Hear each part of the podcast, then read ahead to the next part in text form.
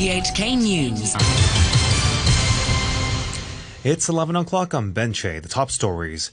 Riot police disperse protesters at shopping malls in Diamond Hill and Tai Po. A new survey finds that people in subdivided flats are still paying jacked up rates for electricity and water despite the economic downturn. And Beijing admits that the coronavirus has shown up weaknesses in its health system. Riot police have dispersed protests at shopping malls in Diamond Hill and Tai Po. Wendy Wong has more.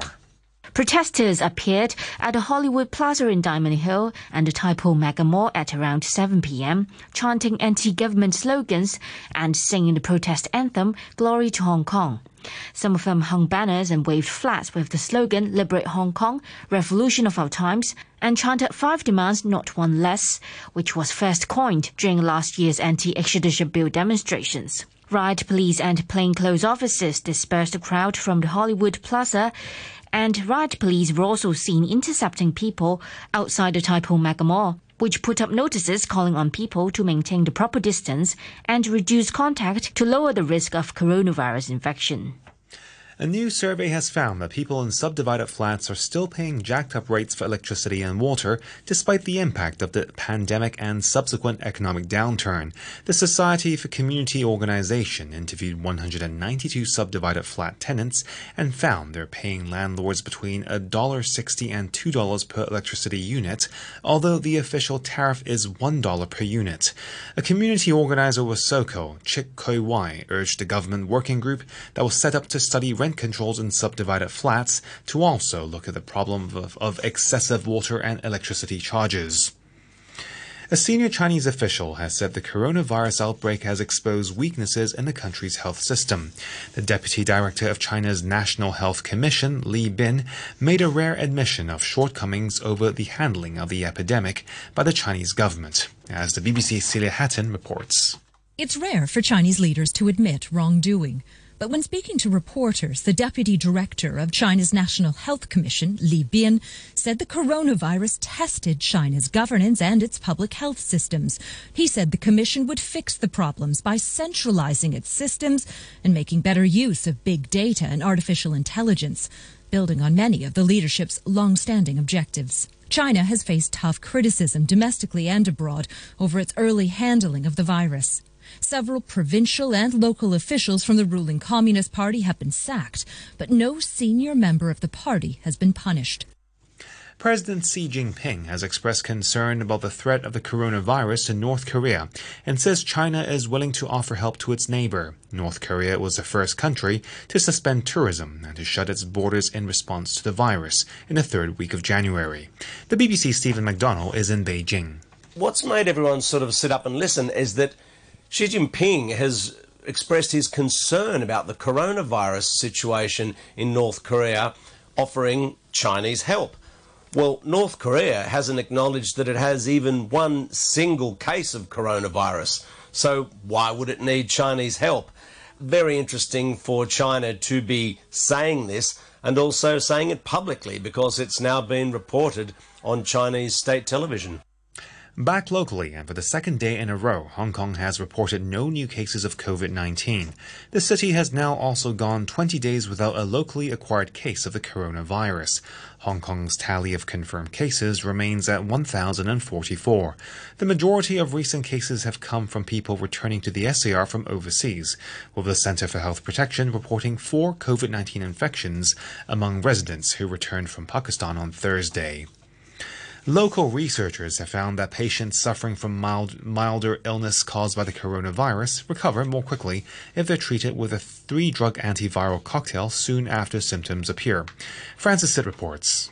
A team led by Hong Kong University Professor Yuen Kwok Yung said a study has found that early treatment of mild to moderate COVID 19 with a triple combination of antiviral drugs may rapidly suppress the amount of virus in the patient's body. The team said 86 patients participating in the study were given a two week course of three medicines, while a randomly assigned control group of 41 people was just given one.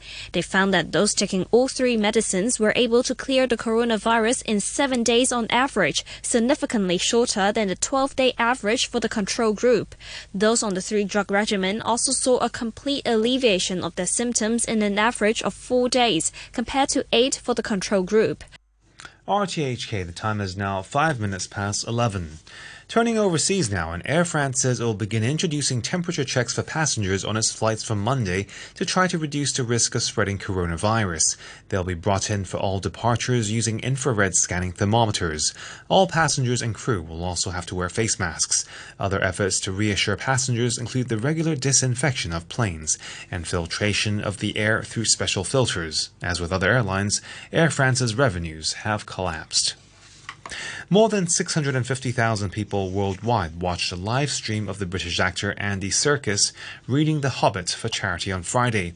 Mr. Serkis, renowned for playing Gollum in The Hobbit and Lord of the Ring films, told the BBC his aim was to take people on one of the greatest fantasy adventures ever written. I just thought, look, everyone is under such stressful conditions, being in isolation for so long.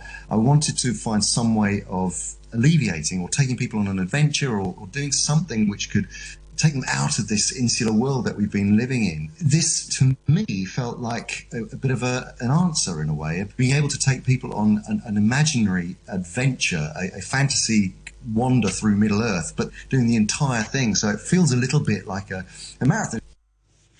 He finished reading J.R.R. Tolkien's novel in 11 hours, raising 345,000 US dollars for British health charities.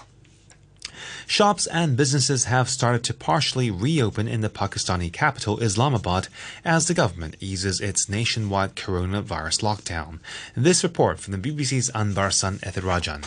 Business associations in Pakistan have welcomed the government's decision to withdraw the restrictions in a phased manner, saying the country cannot afford to remain shut for a long period of time. They usually do brisk business during the Muslim month of Ramadan.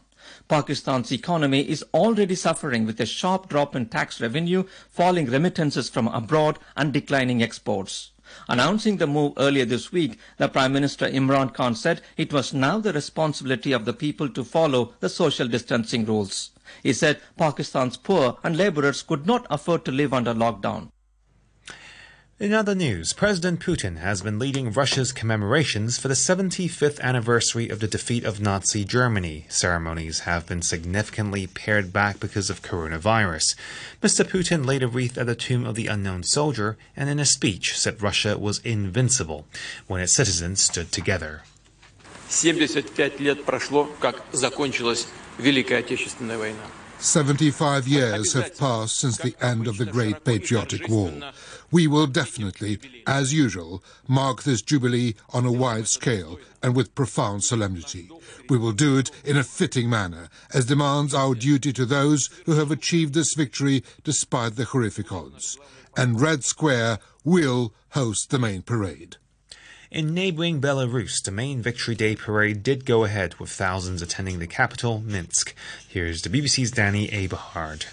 There were troops, tanks, crowds, handshakes, and few face masks on view in the spring sunshine in Minsk. Some of the last surviving veterans turned out with no social distancing despite their age. President Alexander Lukashenko, who's refused to introduce tough coronavirus restrictions despite pleas from the World Health Organization, was in full military garb. He wanted to show Belarus was not afraid. In that, he certainly succeeded, but the wisdom of the move will play out in the weeks to come. One Russian epidemiologist has likened it to holding a feast in the middle of a plague. And this just in, Little Richard, whose outrageous showmanship and lightning fast rhythms intoxicated crowds in the 1950s with hits like Tutti Frutti and Long Tall Sally, has died. He was 87 years old. Little Richard was an inspiration for artists, including the Beatles, as he transformed the blues into rock and roll alongside Fats Domino and Chuck Berry.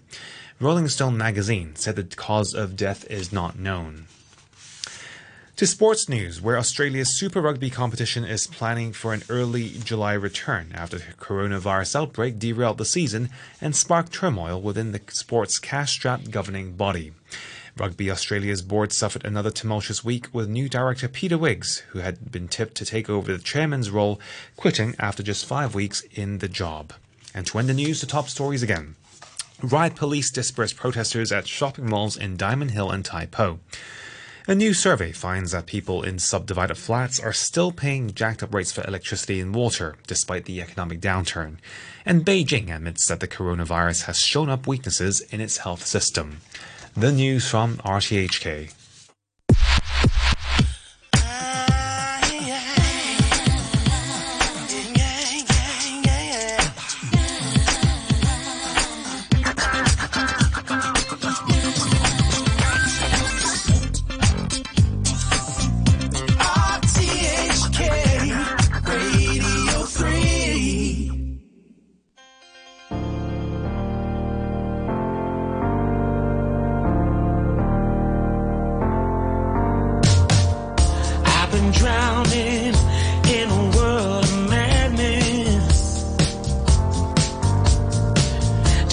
trying to keep my head above the darkness.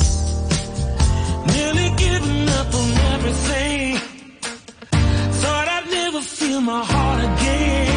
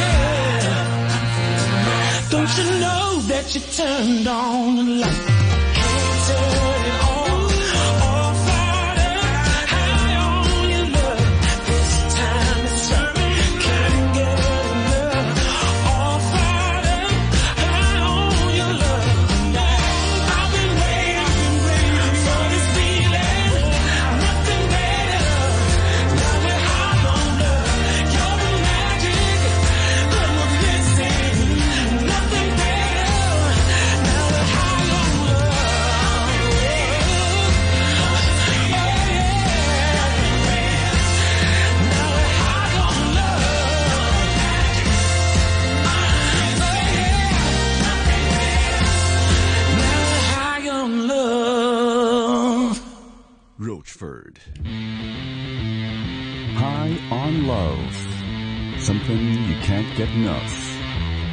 Life's never easy. It keeps you guessing as you go. Don't be looking at the scenery. You should be heading up the road.